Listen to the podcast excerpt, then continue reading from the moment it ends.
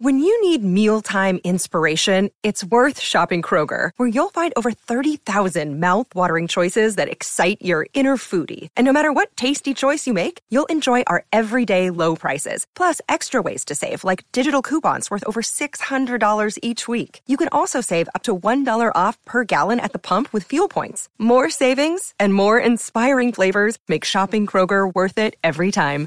Kroger, fresh for everyone. Fuel restrictions apply.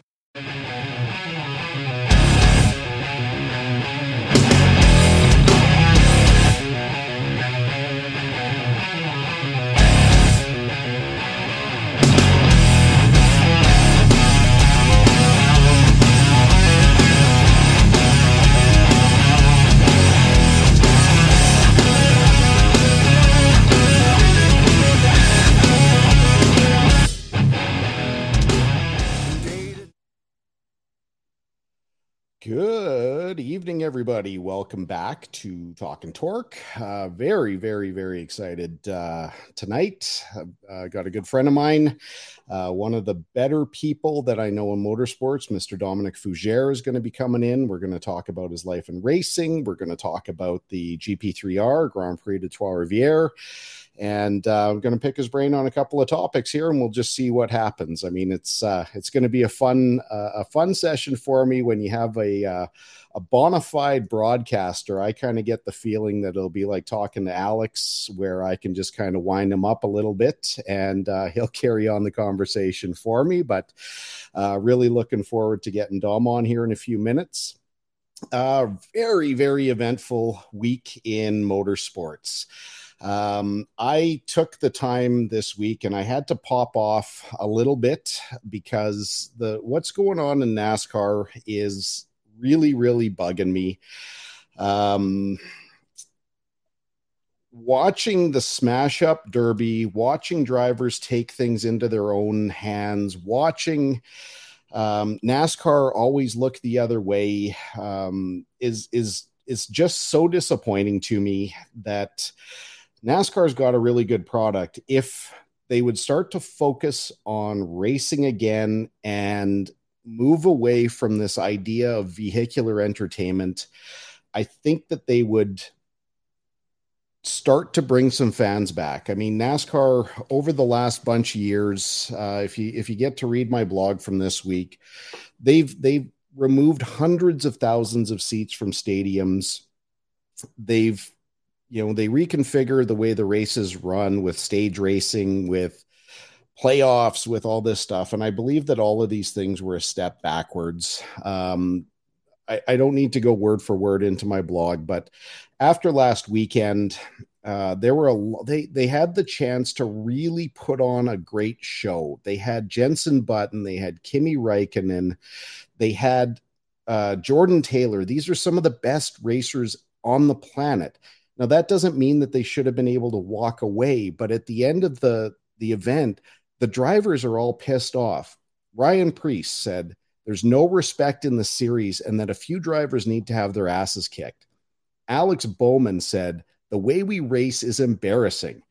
Jordan Taylor, uh, for those of you who don't know, he's filling in for Chase Elliott while while Chase is recovering from a broken leg.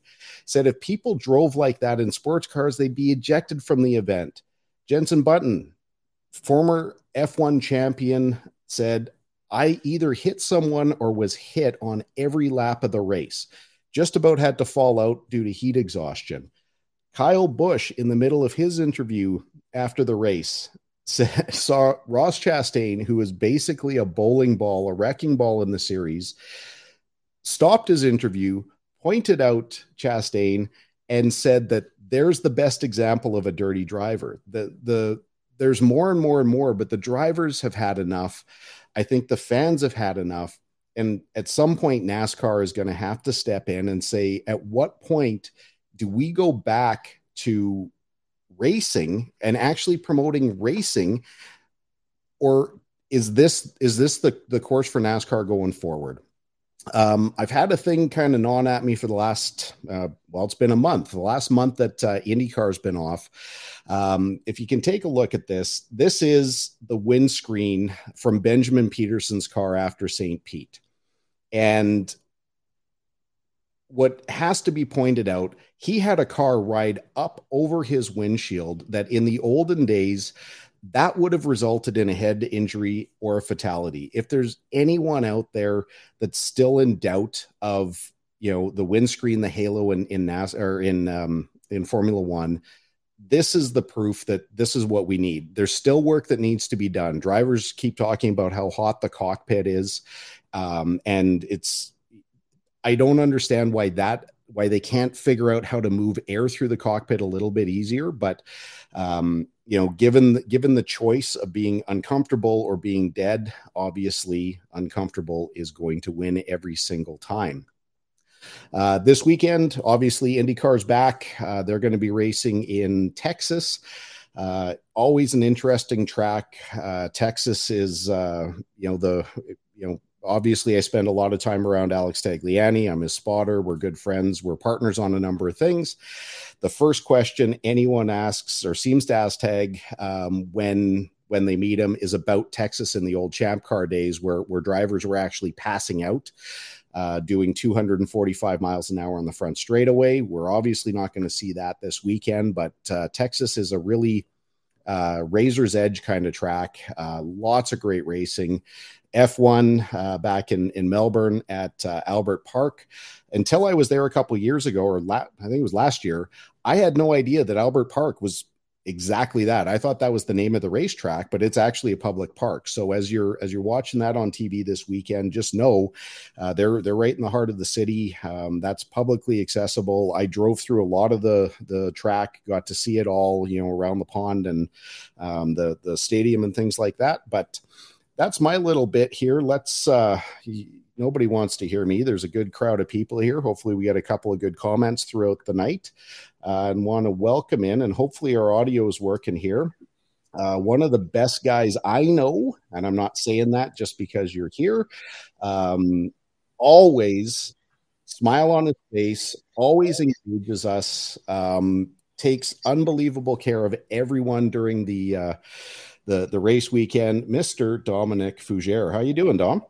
A little embarrassed to say the least. Thank you for the introduction. That's been above and beyond what I was expecting, and and the, probably and, and people who are who are, who are uh, logged into the podcast probably know that the reason why I always welcome you with a smile is that I'm just trying to reciprocate. I'm playing mirror here, so you uh, are one of one of one of the the, the most uh, amicable people in the paddock, and, and and even when we disagree, like we're doing on the NASCAR situation right now, well, we'll agree to disagree, and and we'll do it in a in a uh, very um, um, civilized manner, and you know make sure we have fun about it. Because at the end of the day, you know um, um, it is a matter of life or death, and and you you you brought back the 2001 Texas Motor Speedway debacle in IndyCar but at the same time, uh, it's still fun and games. It's fun and games where you can die on every lap, but hopefully, you know, uh, safety advances as, as uh,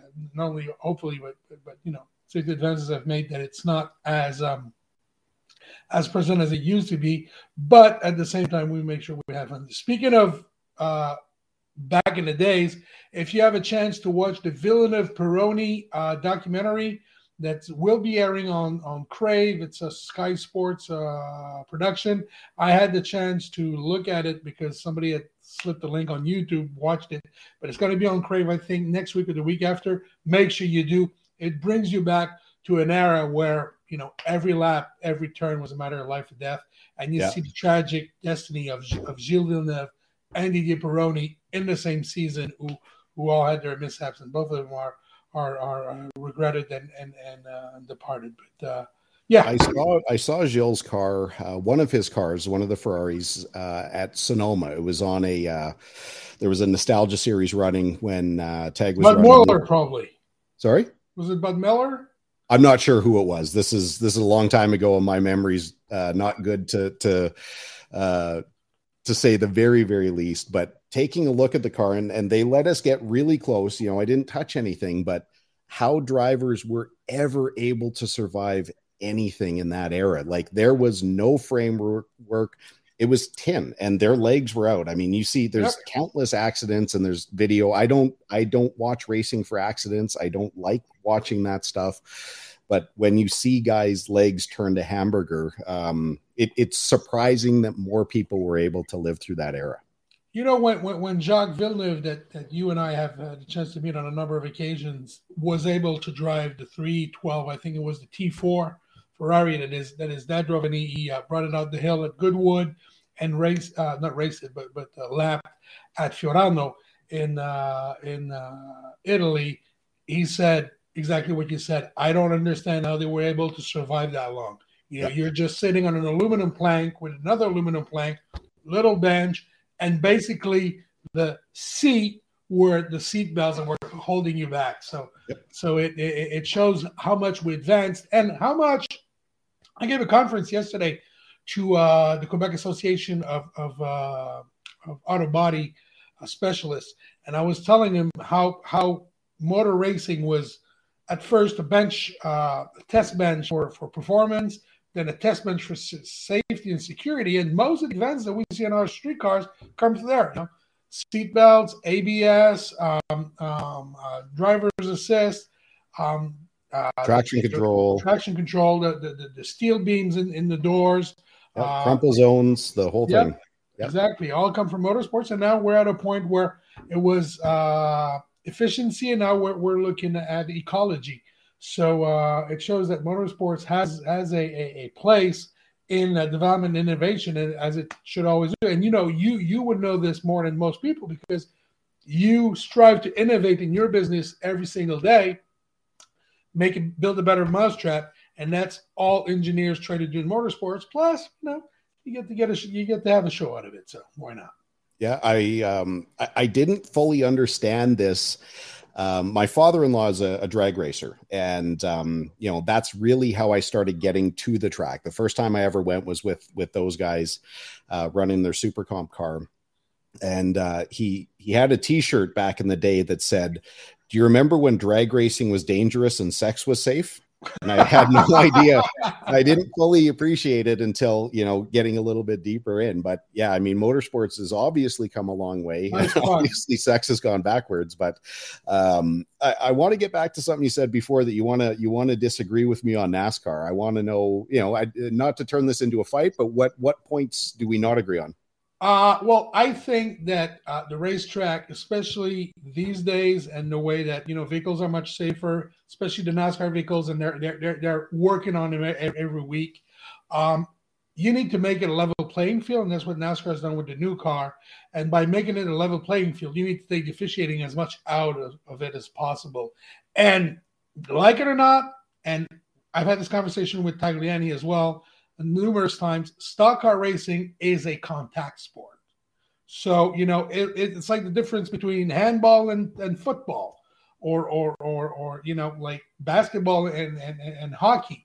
You know, one of them is a, is a contact sport and contacts are part of it.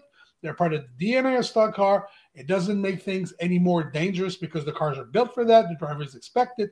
And when they don't expect it, like, like Jenson Button, obviously they're going to have a hard time. But you know, Alex had a, had a hard time adapting to um, to uh, to stock cars, but the other way around works. You know, uh, uh, ever since Mario Andretti, none of the drivers were able to go from one to the other uh, to do it fairly easily. So it's no wonder that, that, that you know Jenson Button, Kimi Räikkönen, and even Jordan Taylor had troubles because Taylor drives a prototype, which is a full bodied car, but it's not a stock car. It's not made for contacts. Whereas in the NASCAR world, it's part of the deal. It's part of it's part of, of, of the sport, and you need to to uh, take it in stride and make sure that you acknowledge that fact. And the fact that you can be, you know, you, you can be a tough hockey player but not dirty is exactly what Kyle Busch was alluding to when he was talking about Ross Chastain. You know, he says he is a dirty driver where you have, you know, uh, uh, for instance, if you go back in the days in hockey, Serge Savard was a very tough mofo. He was one of the toughest guys in the league. He, you know, he he, he single handedly uh, uh, uh, beat up Dave Schultz to make sure that the rest of the Canadiens team could play, but he never was labeled a dirty player. Where right. you have guys like you know Sean Avery back then who who wasn't that tough, but it was real dirty. You know, he was dirty. Hunter, yep. same, same, same, same type of deal. So there's there's a line between these two. It's part of the sport. It's part of the appeal as well because you know some people like dirty players and some people like tough players and some people like finesse players. You know, um, Jimmie Johnson would never qualify as a dirty or tough driver. He's a finesse driver. It's won eight championships. So it works. You don't have to be that, but you have to be able to take it and give it back once in a while. So that's and that's it's part of I'm the deal. Talking, that, that's where I that's where I stand. Yeah, to be clear, from when I entered uh, the Pinty series with Tag back in 2014, my opinion was actually, you know, I'll just say flat wrong. I didn't think that there should ever be contact anywhere. I was a go karter. I was more of an open wheel person. Contact is is absolutely verboten because when that happens, like crazy bad things happen.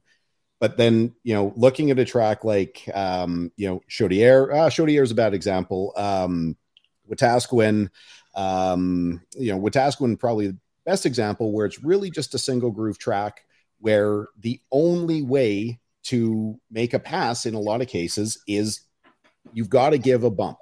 There's a bit of an etiquette on short track racing that you can give a guy a bump once, you can give a guy a bump twice, give a guy a bump a third time. If he doesn't open the door, you've let him know you're there. You're not hitting him. You're just letting him know you're there. Riling his cage.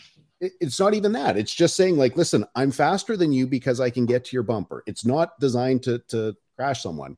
If after three times they're not going to open up and let you make that pass, then you drive them in, you get them out of the way. They're probably going to end up losing four or five positions instead of losing one. I'm not talking about that.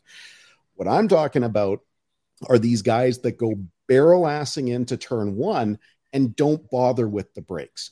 They wipe out half the field because they don't have the skill to keep their car under control. And that's the part of racing that I love the most. But it gets to the extreme where you've got Daniel Suarez, who is pinballing everyone on pit road. That's never okay when you know he stuffed his teammate. Is strictly verboten, as you as you hundred percent. I mean, it's that's not what we're talking about, you know. Correct, but that's to me that's the symptom of the issue. The issue is these drivers know that pretty much no matter what happens on the racetrack, there's not going to be any consequence. There's never. I don't. I don't. I, I. I still don't agree in the way NASCAR has been officiating is a is a testament to that because for instance you were talking about Kyle Busch when they decided to park him and suspend him. When he did something outside the whistles yep. it's just like the NFL you know you can hit somebody just about as hard as you as you can uh, between two whistles. But once you know the the, the once the play's called you're done it's over with. And this will be strictly enforced. Pit lane is between two whistles. Yep. um, um, um, um uh, yellow flag you know uh, uh, caution is between two whistles, but you know when you're in play, then I say you you can take pretty much all the like you said. You know, if the guy won't move, you can help him move. You can let him know you're there. And part of the talent and appeal is making able is being able to keep it going forward, keep it going quicker, and keep it side by side once somebody tries to push you off. 100% yeah. And and that's where i believe that the the side effect is that a guy like suarez felt like okay i just got freight trained i just got wrecking balled and nobody's gonna nobody's gonna penalize this so i'm gonna let these guys know. Now pit road this is another issue i have. The penalty came down yesterday. Suarez was penalized $50000 no points no suspension just money his penalty is more severe than what happens nowadays with a loose wheel. You have a loose wheel, two crew, like if it happens during the race, you lose a lap or you go to the back of the line, or, you know, depending on the scenario, two of your crew members are suspended for two races. Now, the origin of that rule, that penalty kind of makes sense. When in the olden days, where there were five bolts guys would haul like they would weld nuts to the wheels and they would hollow them out so that they could make it look like they were doing all five but they were only holding things on with two nuts okay that makes sense because that's a competitive advantage now that there's a center lock wheel it's system not, it's not only a competitive advantage it's a safety hazard no, what I'm saying is teams would do that for a competitive advantage because they yes, could change tires faster. That's why it's, of course it, it was. Penalized. It was yes, it was 100%. it was twofold. You know, it was a competitive, unfair competitive advantage plus a safety hazard. It was dangerous, yes. And that so if you lost a wheel in that configuration, you should get a penalty. That was, of course, you're trying to trying to make pit stops faster. You're you're circumventing the rules. Nowadays, with center lock wheels, there's no advantage to not tightening a nut. If your nut is loose, your wheel's going to be loose and you're not going to be able to run quicker. So I don't know why the penalty is so severe. They're using the setup that NASCAR is mandating. They're doing it in the best way that they can. If a wheel comes off, it's because something went wrong, not because they were trying to cheat. Yeah, but what but, what what NASCAR is trying to police there is to make sure that uh, uh, that that that um, the game is as safe as it can be. Yes, for drivers, but especially for fans. You know, I was there when Kyle when Kyle Larson was driving Xfinity, and his engine ended up in the grandstands at Daytona in two tires. Yeah. You know, you can have the tether, you can have all you want. You never want that. That's something oh, that you need to be, you know, and and you need to come down hard to so the teams will say, let's make sure that we do it. And if we don't, well, you know, we get our asses handed to us, and and, and then it kind of makes sense if you yeah. ask me. But then, you know, I'm not I'm not NASCAR, but I'm I see where they're coming from. On, on but there have been so many even you know the last two years with this new configuration there have been so many of these penalties and it just doesn't make sense to me. But anyway uh, we'll continue to agree to disagree. Um, i want to make sure i get your your title correct because i've read it a bunch of different ways. I think of you as the promoter but you're also the general manager of gp3r am i missing anything there? General manager is pretty much what i do. I generally manage. So I don't manage everything, but I generally manage. Generally manage, yeah. Maybe it translates better into French. Um, no, but it's it's it's it, it really is. Uh, you know, it's as I like to say. You, you remember the old? Well, I think it's new again. The Magnum PI show where you know Tom Selleck would live in a big mansion in Hawaii and drive a Ferrari, but didn't have to pay for any of those things because he he he got to use them because he was a you know the PI of the guy you know owning the house. It's a little bit of the same thing. You know, they hand me the keys to the GP3R. I'm not. I, I am responsible for the financial risk, but I'm not at risk myself. So it allows me to uh, to put together an event that that's been, you know, um, uh, making a, uh, been a good calling card for the city of Trois-Rivières and, and Quebec and the region of Mauricie ever since you know 1967. So. Well, I you know whether you I don't know how well you can see. This is my oh I can see it well. I know it's, that was one of my favorite uh, t-shirts that we've made. So I almost never wear it anymore because it's I've worn it so much. The paint, the the silk screen is starting to chip, and you guys don't make this anymore. So I only broke this out for today, just in honor of the event and, and of you. Sure, but you. I I say it. I mean, you know, I do. You know, uh, I did my radio hit here about an hour and a half ago. If there's one race that I try and make sure that people understand that they wouldn't necessarily get, it's your race. It's GP3R because I'm a I'm a big believer in energy. Now, it's going to sound kind of fugazi, but I don't care. There's an energy that happens at a racetrack, and I've been fortunate enough to, you know, be on the, you know, the starting line of the Indy 500 multiple times, and at, you know, Fontana, and at, you know, countless races in in IndyCar, in sports cars, in Pinty's, you know, there's an energy that happens at the Indy 500, and the only energy I have ever felt that's even close to it is at GP3R. And specifically, you know, when we get to race, we're we're just racing, but during the autograph session is a madhouse. I've taken pictures during the autograph session going back to pretty much my first race. Now, unfortunately, they're in little little capsules here, so I hope I get these in the right order the people have they line up for i mean probably an hour two hours and they get corralled. Generally it depends because it, it moves around from year to year but they go to the false grid before they can get on. This is on the front straightaway. And the sea of humanity that's there is indescribable. Like the they're so polite they're they're very very patient normally you would think of a crowd like this and you would think that there's going to be like pushing and shoving and fighting and stuff like that but um unbelievable like this is again you know i'll keep saying like glowing things about the race but we we do other races in Quebec. We you know we used to race at Saint Eustache. We would race. At, you know we race at uh, Chaudière. We race at ICAR. Nothing against those races, but they, there's something that happens at your event that just puts it into the stratosphere. Well, I think that energy and and and like I will sound a little fugazi as well, but I think it comes.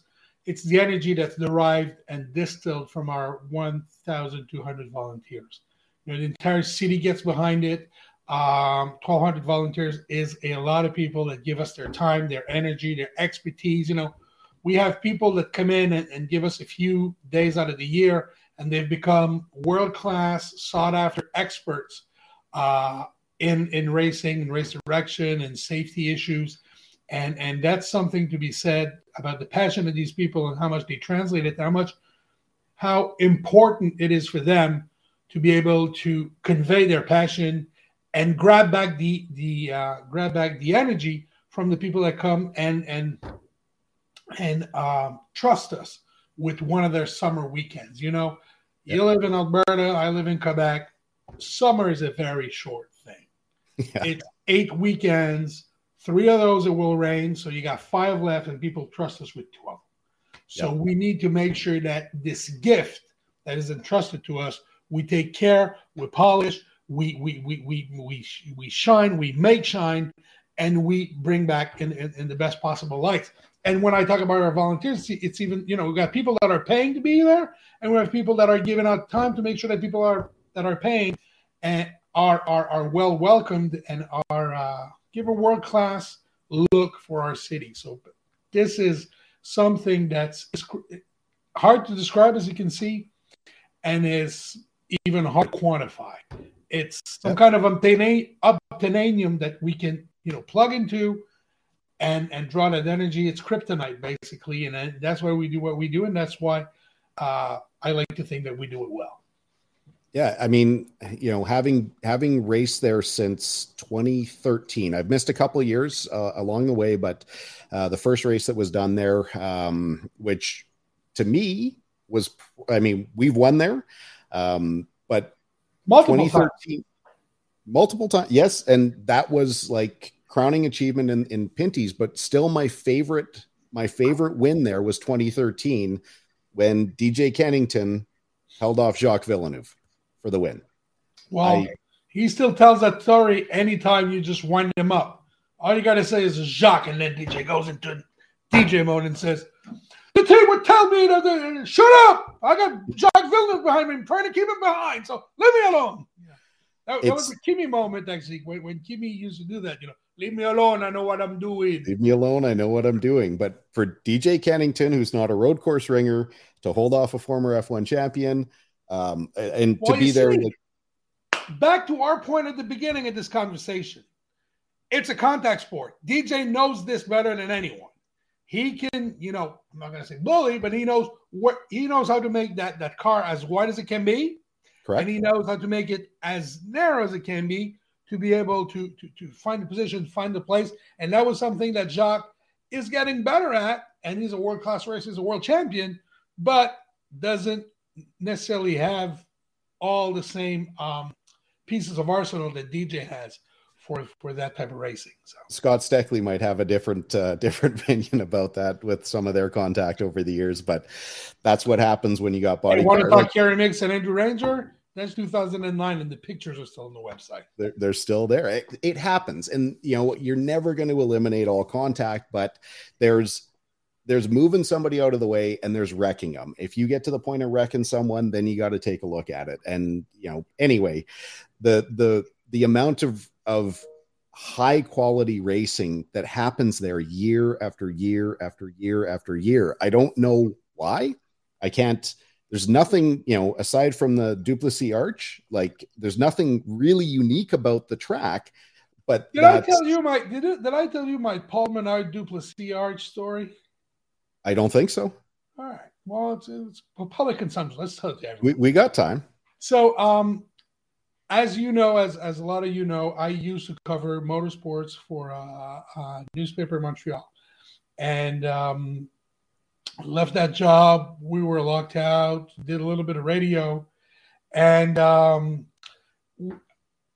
when I got hired for the Grand Prix, that was beginning of November, so there was still the, the Homestead race to go to, and I wanted to, you know, uh, go see my contacts, talk to them, you know, polish them off, and, and make sure that that you know I had my ducks in a row to make sure that, that the 2012 edition would be fine. So back then, um, Slugger Labbe, whose heritage is from Quebec, his dad, his mom are from Quebec and uh, but Formerly he was Mike, Michael Waltrip's crew chief, chief back in yes, the uh, back then, and then he was Jacques Villeneuve crew chief when he tried to make it in the Cup, and was now Paul Menard's crew chief. And and, and when Jacques tried his foray into into Cup, I was covering him. So and and, and me and Jacques are, are fairly close. So I got close to Slugger, who's a great guy. He's just awesome all around guy. If you have ever a chance to say hello, I mean he's he's one of the best people I know, not only in racing but in life. Yeah. So um so we're at this bar in Key Largo, out in the booths, not on the beach. Like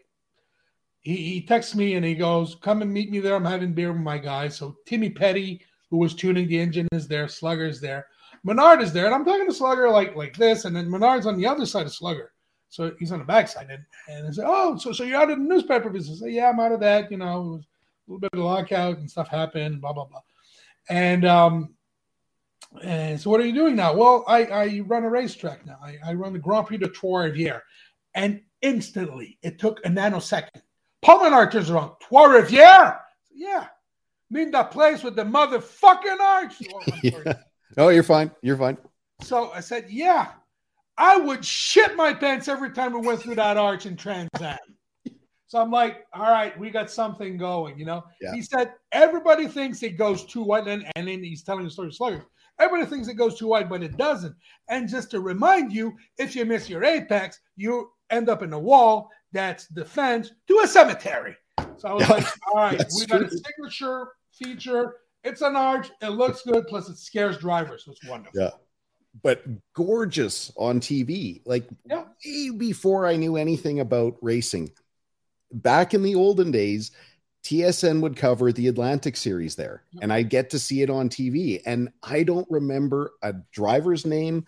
I don't remember anything else, but I remember like vividly, I'll never forget the cars coming down the hill and through the arch. And I thought, this is one of the greatest things I've ever seen. To be able to, you know, take victory laps through there or like casual laps now, um, it, it I mean, it's it's super surreal to me. But um the the venue is is amazing. Like it's so easy to get to. Whether I mean, if people are going to stay in Montreal, it's an hour and a half each way. It's not a big deal. It's an easy drive up the twenty. Is that twenty? Is that right? The twenty, the highway? Uh, Is it the 40? 40. Sorry. Okay, You can I'm, get I'm there by the 20, but it's a little longer. Yeah. But the the once you're in town, you, like I mean, I've walked to the track from my hotel. Like, you know, generally I'll stay at the Delta if I can book it early enough. It's hard to get in there. Um, but the the history of the event, like I didn't really appreciate it until I did, you know, I, I did some research a long time ago and then researched um, a little bit. I mean, the the series and the the the drivers that have competed in that event over the years, uh, I don't know that you can really name anyone in the world of racing that's accomplished, you know, any any significant level that hasn't competed there.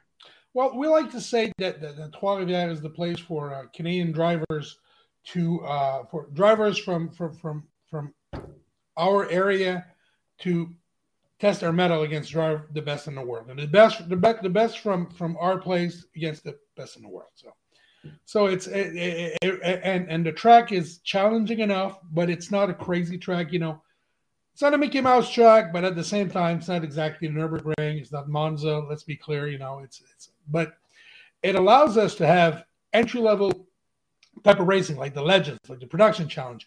Also, the Pinty series. We had the IMSA prototypes, and and, and to be uh, well back then it was it was uh, it was uh, ACO, it was it was Le Mans, American Le Mans, ALMS. But let's be fair, these cars were a little too fast for our track. Yep. But um, um But there's no the, the one thing there's no runoff. Like no, aside from the the back straightaway, there's six. There's kind kind of a runoff. Corner eight is a good runoff, and corner one's a little bit. But aside from that, you know, you got the walls and and and we designed our rallycross track uh, with uh, my friend Roger Peart, um, who helped me a lot when I when I started. And and and, and when we designed the, the rallycross track, Roger was adamant that we had the same type of um, characteristics for the rallycross track that we did for the street track. So we wanted concrete walls everywhere.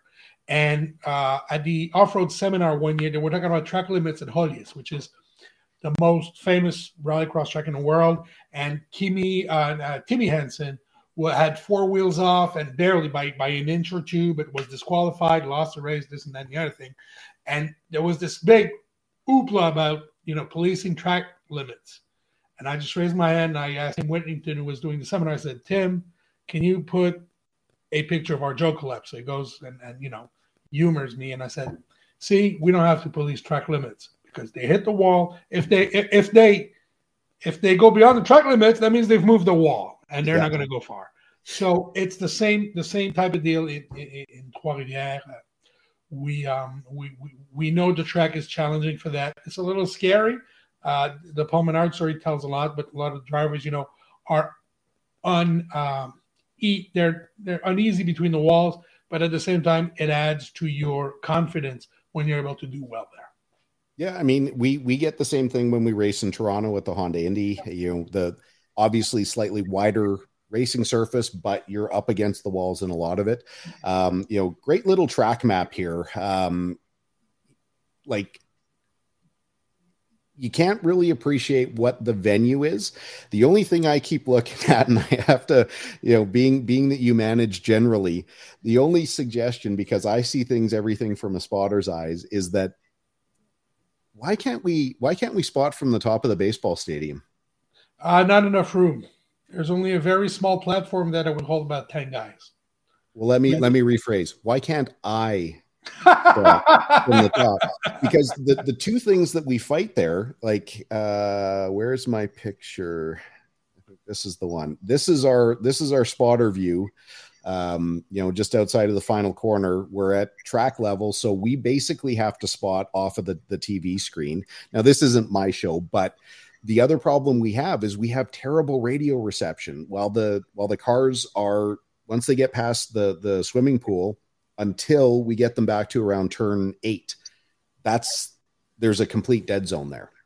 Well, um, for my money, the best spot is a little far away, but we could find a way to open it up. And we did open it up for the winter Nitro Rallycross race that we had this winter, is up top the Hippodrome.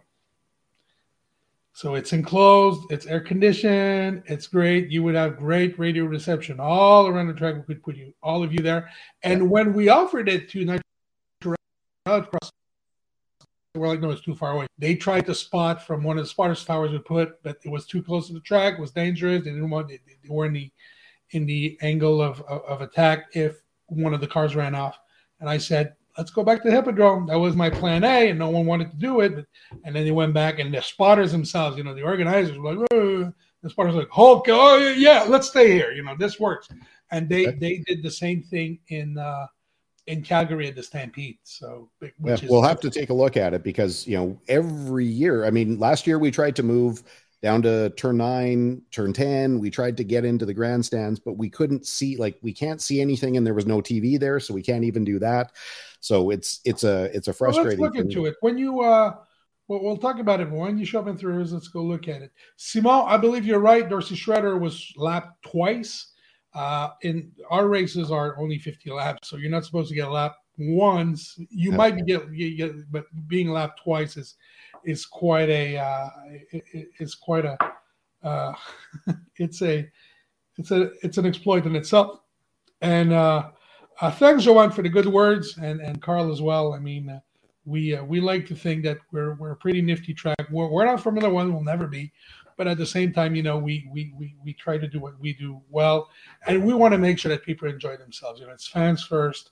Um, plus, we want we know that the teams the the team the teammates like yourself, but the drivers, they're also part of the show, and they're also you know most of the teams that we have are, are are volunteers themselves. They come here to they come they come to it, join themselves, and we want to make sure they do. So they're also part of the fan base. They're also part of the guests that we try to entertain. So yeah, it's it's awesome. Now, one of the things that you've got that's a fairly unique perspective is you get to see a lot of these drivers from when they're kids to karts to Formula Ford, Formula 1600, whether they're doing this, that, and the other thing. Now, you know, obviously we know, you know, Tag, Ranger, Cameron, uh, Dumoulin's, like we can go through.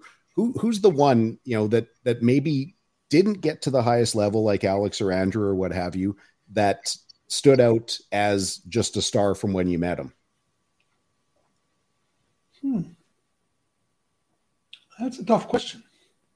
An interesting question, but you don't have to pick one. Like, or who are the ones that you just knew when you saw them that they had that thing that that ended up, you know, that made it to the highest level. Whether they go, no, I'm talking about like because we already know about Alex and Andrew.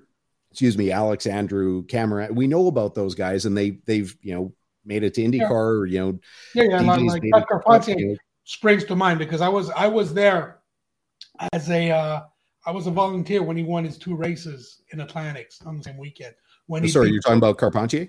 Carpentier when he uh, Gilles Villeneuve's record. Um, so that was like you know he's he, he's a good friend, but he he he still is an idol of mine. You know, yeah. every time I get to talk, Ron Fellows another one. You know, my first time at Three Rivers, I think it was '88 when when when the Grand Prix uh, came back. You know, I was awestruck by his driving ability and his. Uh, you know, I was just a fan back then, but we could go in a paddock, meet the drivers, and and his amicable ways. And and now you, every time Ron calls and I see him pop up on my caller ID, I get starstruck. I'm like, Ron Fellows calling me? Why? Why does he need to talk to me? You know. And awesome. uh, so, so, so these these are two that would stand. Um, you know, Tommy Kendall was was another one who made it to the top level in uh, in Trans Am racing, but wasn't able to make it to Indy cars because he was too tall. They tried yeah. to give him a test, and he was taller than a roll bar. That wouldn't work, but he was so dominant at yeah, that that when uh, one of the first, I think, was 2013, 2014 we had the chance, we still have the chance to uh, to uh, intronize three people in the Hall of Fame every year. And I flew Tommy in and I said, I need you to be in our Hall of Fame. Please come, you know, please do us the honor. And he was gracious enough to do it. So, yeah. so these, these are all guys. Um, um, when I started working in racing uh, as a uh, PR person in Formula 1600, I was working for the Rady team, so Stefan Roy and Isabel, his his his sister, were uh, part of the team. Brendan Kieran was one of the drivers, but Loic Depailler, the son of, of Patrick Depailler, was also one of our drivers. Came in from Europe. It was harder for the, for him to find uh, rides in Europe, so he came over, and he was another one of the very good ones. And now he's he's he, he's turned just as bad as I did because he's a he's a motorsport journalist now. So least to so, everything. And that that's the you know obviously you know that's how you started, but what brought you into motorsports? I mean, obviously we all have the same pure passion, and and um, Saint Genevieve here is a big motocross town. Okay. Um, I I race a little bit the three wheelers just for the hell of it, um, only locally. And uh, my friend Marc Saint Arnaud was uh, Canadian champion in 1983 in 125, 250, and 500 cc. So he was he won the triple crown that year. And uh, Mark's a good friend of mine. He's the one actually that that takes care of the dirt part of our rallycross track. And um, my dad would help out with the organization. The whole, you know, there's a thousand people that live here, and we had a national championship round. So the whole town had to get behind it, a little bit like the whole town of the Rivers gets behind our race. So that's how I was, you know, I've been I've been I've been a, a motorhead. I've been a a petrol head, as they say in Britain, for for pretty much all my life. And um, little by little, you know, I helped Mark with sponsor when I was 15 years old. You know, built him a deck and said, you know, went. We didn't find it dime, but at least you know it got me some of the experience and some of that passion that I still carry on. Uh, that I still carry on today. So, so it came from that. Then Trois-Rivières is, is 20 minutes from here. That's where I went to, to high school. So got close to, to that. And, and, and that when I was 15 or 16, I just went and knocked on the door at GP3R and I said, can I help? What can I do? I'd like to help on the. I was looking to to, to become a a, a, uh, a reporter, a journalist, uh, working in communications. I said, "Can I help on the communications?" He said, "Yeah, take care of the media credentials, please do." Now I know what they meant, you know, because it's a tough job, but uh, but uh, so I took care of that and, and and started from there. Then became PR, like I said, with the, with the Revue Motorsport team. Uh, started working, went went to, to, to university, started working as a regular reporter, but I always had this background in motorsports. And when the motorsport position opened at Journal de Montréal, I stepped in, jumped in. When that went away, I got a call from the city saying we're looking for a general manager for the Grand Prix. Would you would you consider it? Would you know somebody who would? And that was a night where I was working radio, doing a remote with a junior hockey team in a Chinese buffet, and I was lugging the speakers back in the station's van. It was raining cats and dogs. I smelled of egg roll grease, and I said, "Yeah, I know of somebody that would." you gave up all that. Yes. Yeah, that's awesome. So that, that, that that's making the long story short. Simon, uh, just to uh, answer your question about about the the top of the bâtisse industrielle, the problem with that is that the bâtisse itself takes you from keeping from seeing one side or the other. So the guys would run from one side to the other, and that they they wouldn't be able to see more than half the track. So it makes it a, a quirky spot for uh, for that. Whereas if you go to the hippodrome, then you get to see the whole layout. Yeah, and that's the big thing is getting getting elevated so that we can actually have our radio signal transmit. You know, I've got um, you know, in my early days before I was a full on you know spotter, I would be up in the grandstands at turn one, which yep.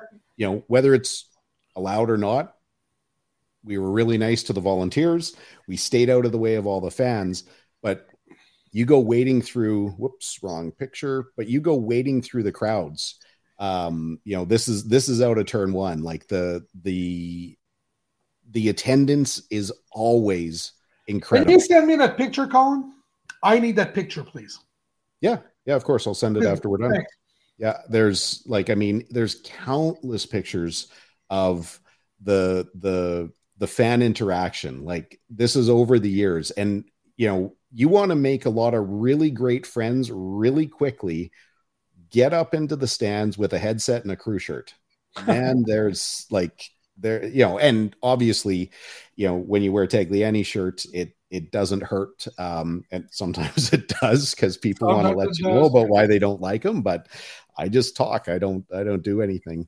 Um, the the the fans there again. I just can't. I can't you know emphasize enough how how awesome they are like this the see full grandstands year after year after year and then have some of the same people come up for the autograph session or come by the the the hauler you know that want an autograph like it's the the whole experience is just it, it's it's indescribably awesome. And like you said the whole town gets behind the race. You don't i mean uh, i don't get to see the, the, the the media and if i did i wouldn't understand it because i'm st- stupid anglophone but there's obviously some people there that complain that they don't want the race. But in general downtown shuts down there's a ferris wheel off of main street the fireworks display yeah these are things that are now gone because of people that don't like the race as much um, but you know uh, the fireworks are gone yeah fireworks are gone last year was the last year yep we don't get to see this anymore. Nope. Sorry. Oh mon dieu. We're working on something else. You might have to work on your French, but we're working on something else.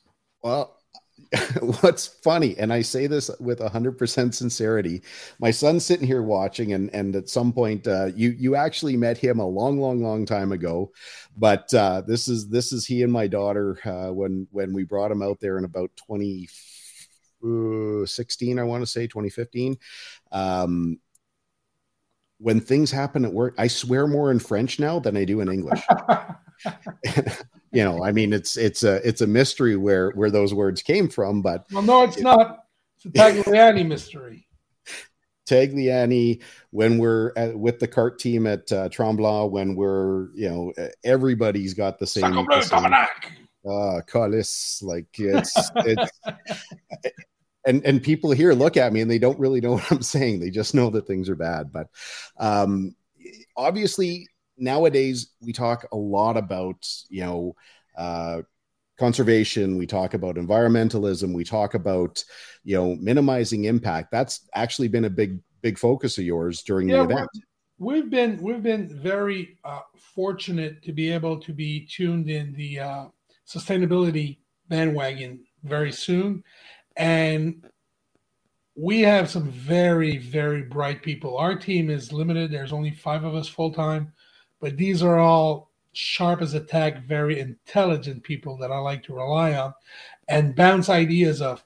I was just uh, sending an email today to uh, a former partner of Patrick. We were talking about Carpentier, and and we uh, were able yet, uh, last year to cut uh, 30 tons of carbon emissions from what we were doing in the track build itself. You know, uh, what we do on track, we've been um, compensating with with tree planting since 2017, 2018. I'm sorry.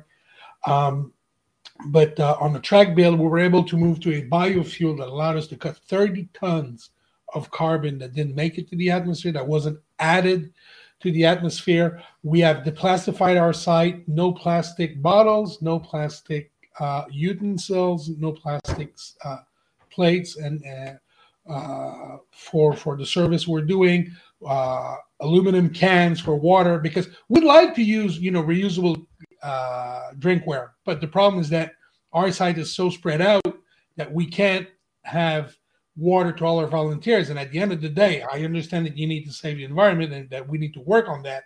But if people get heat stroke, you're not any better. So you need it's, you need to manage, thing. you need to manage risk.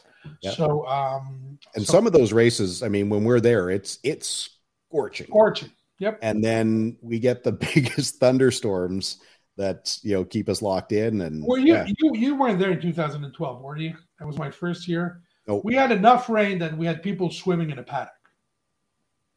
Drunk guys. Yeah. They were, but we had drunk guys that just decided to take a swim around the sewer hole. So it shows you how much how much water was down. I, I don't have I don't have the picture preloaded, but we had that similar thing at uh, Saskatoon a couple of years ago because Saskatoon is actually dug below the surface. Okay. So the the track is amazing that there's almost never any wind, but when it rains, there's a hundred sump pumps around the track that have to pump the water out, and it just couldn't keep up. We had Dumoulin's guys floating on trying to float on a tire and paddle through. Like at, at one point, it was it was beyond waist deep the amount of water, like down towards uh, turn one, where at that year was like Lacroix and uh, Dumoulin. We were hiding. Is it in a city downtown? I don't think so. What's that? Is it in a city's downtown? I don't think so. Just just outside downtown in Saskatoon. It's not too far away. Uh, but yeah, so just to get back to it, I mean, sustainability is a big thing for us. Like I said, you know, yeah. we're able to scrub that. Our winter event this year was 100% renewable fuels. So electricity, wow. which was brought up from the um, from the the hydro grid, and they tried to do the same at the Stampede in Calgary, and weren't able to. So we're we're a little smug about it. Uh, they tried. That's Calgary, not Edmonton. Yeah, I know, I know. Yeah. But uh, it's still Alberta. But um, and also we we had renewable um, synthetic gasoline for the rally cars and the side by sides. And we used that same gasoline last year in the Chevrolet Urban Challenge, in which Tagliani did race. Yep. And we're doing it again this year. So uh, it allows us to take, you know, three 358 engines, 5.7 liter V8 Chevrolet engines that were designed in 1958 and make them part of the uh, carbon greenhouse gas solution. So I, this is when I mentioned to you that you know we benchmark for performance, benchmark for safety, benchmark for for uh, economy, and now a benchmark for sustainability. That's where we're at. That's part of our mission, and that's not only part of our mission; it's part of our survival DNA. That's what we need to do if we need 100%. to have a purpose and if we need to survive. Well, and you see what you know, and I'm not I'm not going to truck any specific people under the bus, but you see firsthand what our what our garage is like when you come and visit us at an oval or come and visit us at, at another track, which you are fantastic at doing, by the way. But you know, we hey, I'm a race fan first and foremost, so when I get a oh. chance to go watch track, watch a race, I go. We all we all are. Uh, countless empty bottles, countless, you know, fuel spill, you know, like we try and be careful, like with oil, with fluids, but there's, I gotta say, uh, and again, I don't want to chuck any particular person under the bus. Ontario is far more redneck than Alberta is. We have the reputation, but man, the the the mindset of some of the people that are out there, it's it's shocking to me well, how you, you see, that's one of the reasons why it was so important for our team to get on the sustainability. I don't want to call it bandwagon, but sustainability um, train, freight train. Yeah, it's a mindset. we're able to talk to a lot of people yep. who normally aren't exposed to to these truths and these rhetoric and and, and these um, ways of doing things better for the planet and for performance as well. You know, funny story. I was telling you about about the biofuel, not the bio, but the synthetic fuel we use in the Chevrolet Urban Challenge. David Hebert, who's one of the winningest dirt track drivers in the entire uh, continent. Um, his he's grooming his daughter to drive. She's driving in a sportsman car, and he bought the the leftovers and all the fuel drums with that synthetic gasoline from all the teams. So like, oh, this damn synthetic gasoline they're forcing us to use, blah, blah, blah, blah, blah. But we want to be through everything. So he bought that off, and his daughter won the championship using that fuel because he found that they could tune, tune the engine a little better with it. So there's a way to do it better for the environment and as well on the performance side if you're smart about it.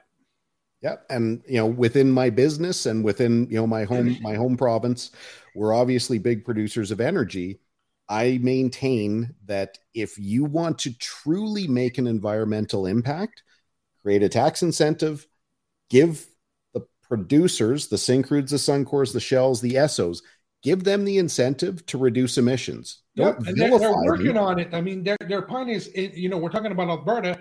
Uh, the the concept of direct air capture for carbon that's being transformed to synthetic gasoline was invented at the University of Alberta. So that's the technology on which our fuel is it, the, the, synthetic fuel we're using is based out of. It's made in Europe, but it's made out of Alberta-born uh, technology. Yep. So we can be part of the solution where, wherever we're from, as long as we keep an open mind and we stay curious. And that's what I like to do in my job, but also in my my life. Love it. What what can we expect from the race this year? Uh probably a lot of contact, my friend. Maybe. Uh, it, it, should be good. I mean, uh, we're going to re-rack for the Dumoulin brothers, and Cameron now has a championship in, in the pocket. But you got to you got to remember that you know Alex Tagliani, Kevin LaCroix, multiple winners, but also Alex Guenette, who came into his own, won the race last year, was able to show uh, that he had the potential. Well, we kind of knew that from from his from his performance in trucks, but uh, now he will be running full time in the NASCAR series look out for uh, young Thomas Neveu, who's a kid from Quebec. Uh, he was a great, great kart driver, great, great uh, Formula 2000 driver, now coming into NASCAR Pinty Series uh, full time. There's a lot of good drivers that are coming along. Uh, I'm starting to feel that you know we're having the next generation come in. Alex Labbé not as busy in the U.S. We should be able to see him. So I just named there, you know, eight guys and eight guys that can take it all. So 100%. probably half to two thirds of the field are guys that can win. Yep. It's going to be a matter of circumstance. It's going to be a matter of preparation, and also it's going to be a matter of a little bit of luck, a little bit of elbowing. So. That you know, aside from my father-in-law's T-shirt, that was the first real lesson about racing he taught me. He said you can't win without luck. No. And it took me an awful long time to understand that. You don't you can't be lucky and win a race, but there's something that happens in the course of a race that lets a win happen. Yep. And um, yeah, I mean that's that's awesome. Uh, you know, getting back to Guenette, he's obviously a very very good friend of ours. Uh, we race on the go kart team together. He filled in for Alex at uh, Loudon when Alex was sidelined with uh, myocarditis. Um, could I mean if we're not going to win the race, could not have been more happy to see him uh, win that. That was you, you know, know they, are a great racing family. His oh. father, his uncle raced, his grandfather raced, his sister raced yeah. I mean, you got to give it for, you know, I was talking about passion. There's a passionate bunch right there. Yeah. Plus, you know, they're, they're, they're motocross people. So makes think so. Yeah, but it could not be a nicer kid. Like for it, people always, I, I know, you know, being a race fan, never knowing like, is that guy as nice as he seems on TV? I wonder what that guy's like. You know, that Alex Guenette is one of those guys that's just always happy, smiley, you know, very thoughtful with people. Um, I, I also want to make sure that that people understand you say a lot of things in passing and we should drill down a little bit. Like people don't understand how much work you do to help drivers. The the favors that drivers ask you know the, you ask of drivers. There's so much give and take that happens between you know you as a promoter and and drivers but to to connect you know like you said connect mark with with his first deck to connect this guy with that guy with blah, blah, blah, like you do so much work in the background that i don't think you know as as most people do in racing at the same time, you need to do that because the drivers are the stars of the show, but they need a place to shine. You know, the most beautiful jewel in the world and the safe doesn't do any good. So we need to make sure that they're able to be out of the safe, that they're able to be on the best um, um, écran. I don't know what the, what the English word is, but the, the presentation uh, platform. Uh, velvet thing that, that, that you put it on, you know, we want our crown jewels to shine. Yep. and we need to give them that opportunity and we need to work with them. Plus you know you mentioned is this guy as, as, as cool as he as he seems to be on tv most of them are. Uh, some of them are even cooler uh, nicer and funnier than they seem on on, on in public. So we need to to tap into that and and they're just a lot of fun to be around i mean just while we were talking tag I called him this afternoon, texted me back. We have one of our um, board of directors who's going to the uh, e-karting center, and he said, oh, yeah. "He can hook us up." And Tag said, "No problem. Call me tomorrow. We'll work it out." And, and, and you know, so it's yeah, it's, he'll uh, he'll he'll hook you up with that guy, but all we need is a fifty person suite during the uh, during the event. So that's that's a fair trade, right? We'll work something out. Plus a camping stall in the exact right spot. Plus yeah, camping stall. Alex has has matured a lot since the years because there's always this story that was before your time, and the story that comes back where he just decided to get on all fours and start banging on the ground in the middle of the paddock, saying, "My motor home goes here." He doesn't remember, but there's a hundred people that do. So that doesn't sound like Alex at all. But you know, the one of the one of my favorite things, you know, to share a little insight, you know, without throwing someone under the bus was um I want to say it was two years ago after the event, and we're kind of walking back over the bridge towards the the campground and uh, needed to fish our things out and and uh, Ranger was there and um didn't win. I think he had a mediocre day and uh, he had this party set up with a DJ. He had strobe lights going by. Now this is on Sunday night, and I think Monday happened to be a holiday or something like that. He was grabbing everyone he could. Guys, come have a drink. Guys, let's have some fun. Let's do some dancing. And it's like, well, dude, like I'd love to, but we're driving back to Montreal tonight because we have a flight tomorrow morning. But you know, getting to see Andrew, never I, like I never get to see him like that. He's always been very, very polite and very, very uh, nice to me. But to see him kind of take that last little layer off and to actually just unwind, it was uh it was uh, I won't forget it. And that's the type of thing that that's the type of story we like to to um that, that we like to foster. We like to, to give the, the drivers and the teammates the chance to have these stories and be able for you to tell it afterwards. So you know, well, and, with and that's not a so near, with the downtown so near, with the activities on site, and you know, try to have some music, try to have some some, some you know the, the weekends are action packed as you know they're filled to the brim with and and and I get I get crap from my team for filling the schedule too much and we can't take a breather. Doesn't matter because the people in the stands they don't like everything that we're doing. So if they decide to go away somebody will like what, what we're showing. So we need to be able you know to keep it tightly packed and and and, and it allows everyone to have to to um have best time that they can, and, and that's why we're we're you know once again, you know, I like to think that we do things fairly well, and and, and we like to keep it that way. You know, I've had a lot of good experience, a lot of good um, examples over 35 years, 40 years that the Grand 40 years that the Grand Prix was on before I got in. And now we're trying to just continue that tradition of excellence. But those are the stories that happen when when you're at the event, and you know we're trying to arrange our our crier media people to come out and do like full on coverage, which will be more behind the scenes kind of stuff.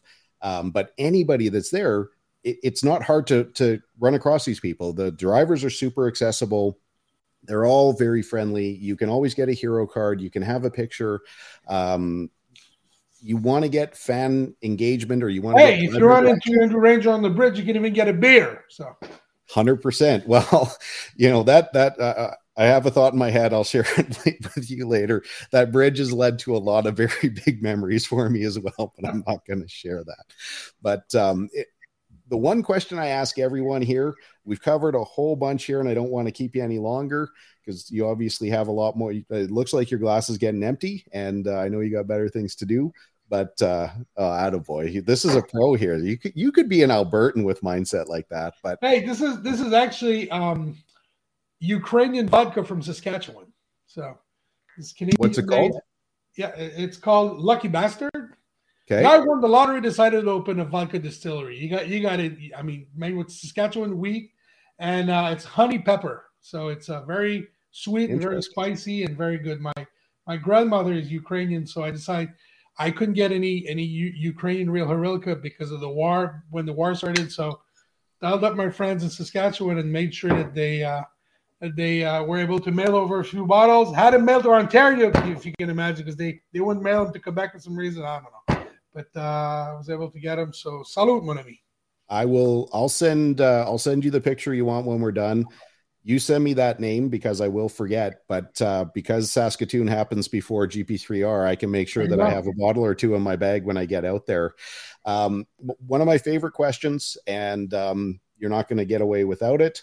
What's something about the race or something about your job that people don't know or that they misconstrue that you want to that you want to you know dispel the myth? That's easy. I still get asked. So what do you do the rest of the year?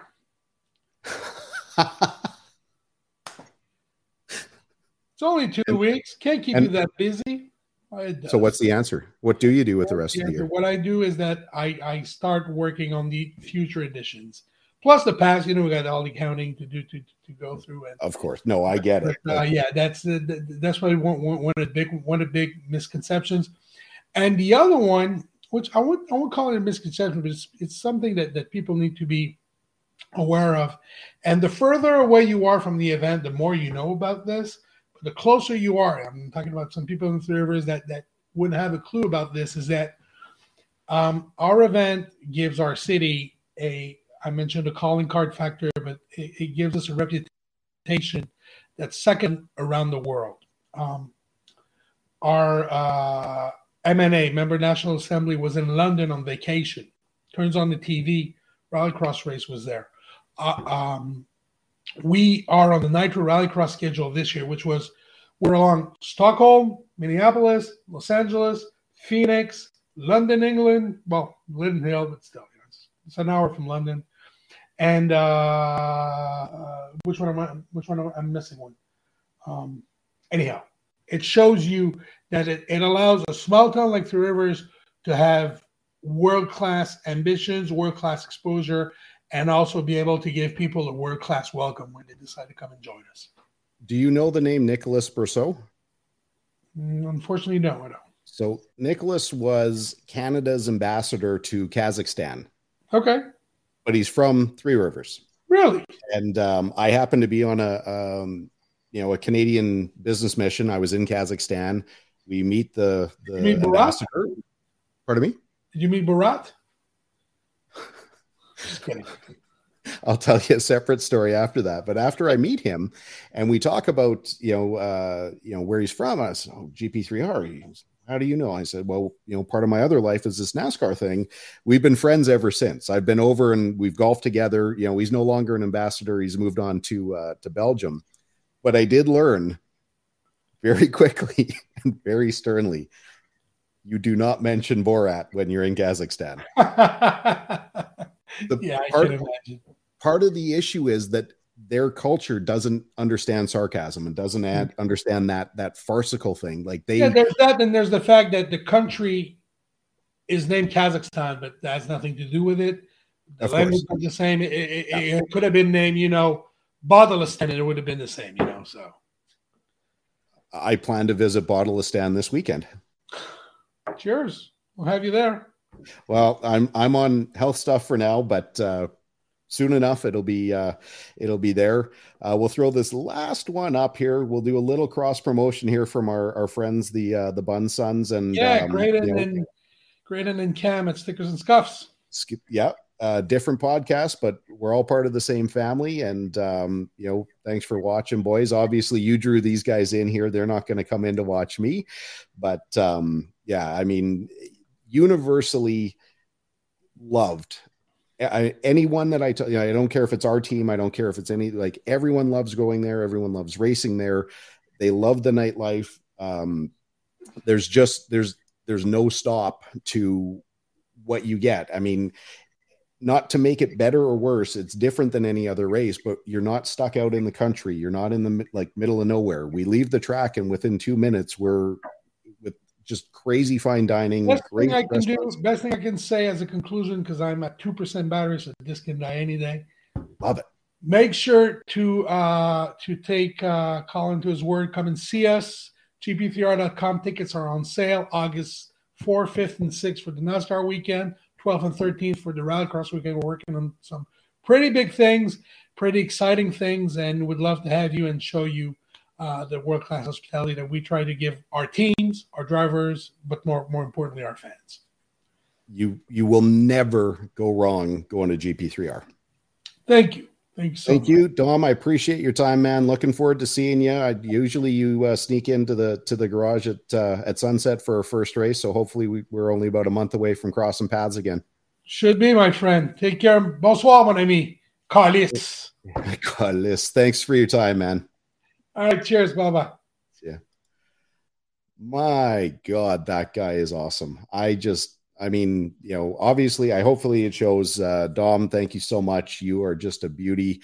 Uh, looking forward to, uh, you know, obviously getting our um, our racing season started. Uh, looking so forward to getting back to, um, you know, kind of feeling like normal life again. It's it's always a conundrum that uh, we, you know, just miss it so much, and then um, we're just right into the mix of it between NASCAR and go karts and and all the other racing that that happens, and then um, you know obviously by the end of the year we are just uh, we are just toast and ready for a little bit of a break. Gonna try something new here now. I've got my boy Parker Livingston uh, sitting here at the ready. He wants to get his podcasting debut out of the way. We haven't planned this. I don't know what's going to happen here. Welcome to the show, Parker. Is it on now? Hey, Parker. Sounds on. It's on now. Hey. Welcome to the show. Thank you very much. Now, what? Why did you want to be on here? Well, I got the offer while I was sitting around here, so And might as well. And that's it. So we talk about torque.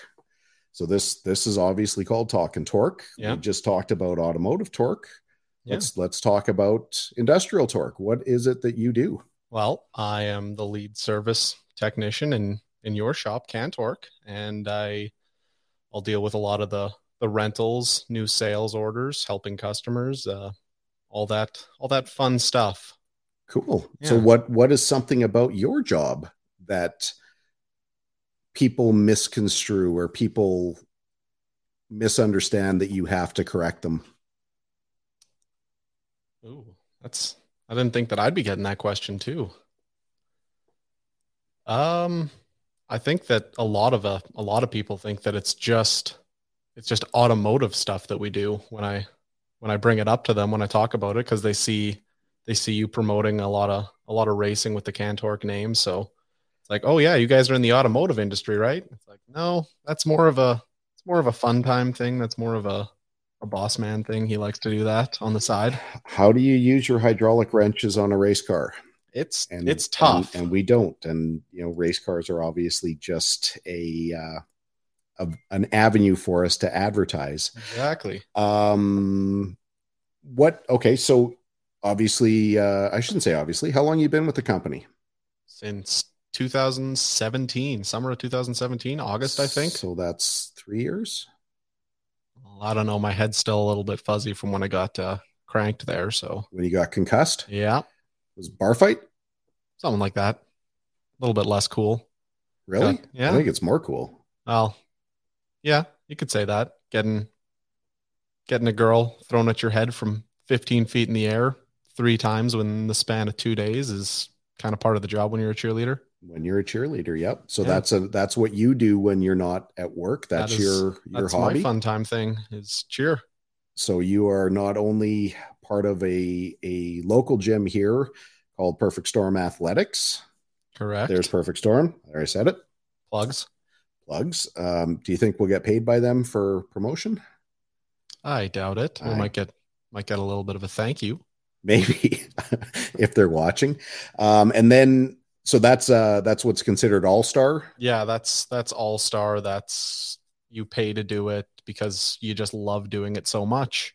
But that's competitive cheerleading. That's It where is. you go You- to competitions. You compete against other teams. You try and get the best scores. You've got other gyms in in not only the province of Alberta but in other provinces across the country that you're going to be trying to to beat. And then you are also part of the, I got to think really hard because I get it kind of wrong, the Edmonton Elks The Edmonton Elks cheerleading team. Yes, sir. And what's that all about? Well, that's just about trying to hype up the fans at the at the Elks games. but that's to- so, so unlike some other teams in the CFL, and this isn't a better or worse program, but um, you guys are a pure, well, pardon me, it gets broken into a dance team and then there's a stunting team. Yeah, so for a team like BC, like they just have they've just got their dance team. So they don't have any stunters, they don't throw basket tosses, they don't do any They dance. eh, they dance. They've just got dancers. We've got two separate teams with two separate coaches. We practice at the same time in the same space, but we've got our cheer team too. So we'll be throwing up stunts, we'll be doing pyramids, we'll be doing basket tosses where we throw girls up in the air, like lots of fun stuff like that. That's more to just kind of to kind of show off. So I'm curious because I'm a curious guy. It's it's a little interesting interviewing your son, my son, Yeah. um, your mother's son, whatever, however we do this. Somebody's Um, son. Somebody's son, yeah. Not not a lot of people looking to take credit for you. Hmm. Um, did you get anybody out of your your fan group to your friend group to tune in? Um, I'm not sure. I, I, I had the the live stream up here because I wanted to see some of the photos you were sharing, but I don't know who's actually I'm watching looking. here. nobody's asking questions from from your group. We did get a comment from our friend Graydon Bunn saying that if I can do a podcast, anyone can. Let the passion lead you. If you want to become a podcaster, we know people here on the Crier Network that uh, we can put you into. Yeah. Um, oh, we got Gyeong Sung Oh, Geo. who says, "Yeah, yeah, yeah." I'll put that up just to make sure that Gyeong Sung. Hey, how's it going, dude? I haven't talked to you in an awful long time. Uh, that's up on the screen right now. Yeah. I've got a little bit of a delay here watching from my phone, but oh yeah, there we go. I could have I could have uh, given you the live feed. Um, is there anything about Cantork you want to tell the people? You are you are in addition to a service member, you are also a senior representative. I sure am. What uh, what do you want to tell them? Ah, wow. Not Try- often that I'm that I'm speechless. Try, try hey, buy our torque wrenches. Buy our stuff. Is that I think that's I think that's pretty good. that was actually a uh, oh we got Kyle, we got Kylie here oh, Kyle. with the Hey Parker. So this is now the Parker podcast. Yeah. Well, Oh, and he spells Hey H A Y. Come on, Kyle, you're better than that. H A Y. H A Y. Come on. Um, I think we kind of covered what we need to cover here. We might be running out of steam. Is there any any avenues that you would like to chase? Is there is there a topic on your mind? Not specifically, no. Okay. No. Maybe next time uh if I if I do this again, if I'm invited back, I'll I'll do a little bit more preparation. This was pretty on the spot on the fly. Well, it's six twenty here on a Thursday evening. Um, what's what's next here in the shop? What's next? I'm going to go back there uh shop's in a little bit of a disaster area right now, so gonna go back there, do some organization, make sure everything's nice and tidy because when when the shop's not in order, it drives me up the wall and when customers come in and see that it doesn't construe a, a great message. I like it when when customers come in and they're kind of like, holy shit, like shop is really organized. And it's like, thank you. But right now it's it's not like that. And that that doesn't make me too happy because we popped you in at the last second, your um your name tag still says that uh, you're Talkin Torque CL. So oh, you can also give out your uh, your socials if you want people to follow you after the show. Yeah, uh, Instagram at Flapper Junior. your mother and grandmother would be so proud right now. Yeah, right. And uh is what else you got? What else do I got? Yeah. Uh I mean, if you wanna if you wanna sponsor me going to Worlds for for cheer, then that would be great. You can email me at pa1121 at gmail.com. If you'd like to try and arrange something with that, uh, going to Florida here on the 19th to the World Championships for cheer with Perfect Storm. How many times have you been there? This will be my second time, and hopefully I get to compete this time. Second time as a competitor. How many times have you been there? To Worlds, only the one time. Really? Yeah, I went to uh there's a kind of the junior version of that is Summit, which I went to back in 2015 or 16. And we did not do we didn't do so good there. So well? No. But you've been there more than that. I don't believe so. I've seen you there. I think I've only been there this will be my third time. Maybe my fourth time being there. I feel like I've been there more and if I was there you were there. Yeah. But well, I could be mistaken. Could be. Wouldn't be the first time. You did suffer a brain injury recently. That's what I'm saying. Damage, damage, damage, damage, damage, damage, damage. Yeah, uh, I would not recommend anybody getting a concussion. It's uh, it's not fun. It's not so good. Not so good. Not so good. Um, yeah, I mean that's a that's a good thing. Anybody who's interested in cheerleading, uh, we've got a connection. If you're here in the Edmonton area, we've got you know friends across the country. It's really cool uh, for any of our racing friends that are still watching uh, to see our our uh, friends from uh, DJ Kennington's family. Uh, young Sydney has started taking up cheerleading so that's all part of the uh, all part of the racing world now um, i want to get out of here park you got anything else to add Nope, I think I've I've said it all. Perhaps I've said too much. Perhaps you've said too much. And that's what's happening. I'm Matt Cundill, host of the Sound Off Podcast, the show about podcast and broadcast. Since 2016, we've been speaking with amazing people who have populated your ears for decades. Legendary broadcasters, research wizards, talent experts, podcasters, voice talent Almost 400 stories, all for free. Subscribe or follow the Sound Off Podcast on Apple Podcasts, Spotify, Amazon Music, or at soundoffpodcast.com. Come on, let's go to the Blue Hotel. I wanna live at the Blue Hotel. the podcast that goes everywhere the imagination dares. It's for the open minded, the pleasure seeker. It's Jeff Woods with the new podcast about relationships and sexuality, theme based with special guests, the Blue Hotel Hotline, and every episode climaxes with an adult bedtime story.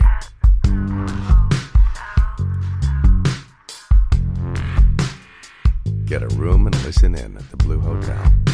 Begins Friday, September 23rd.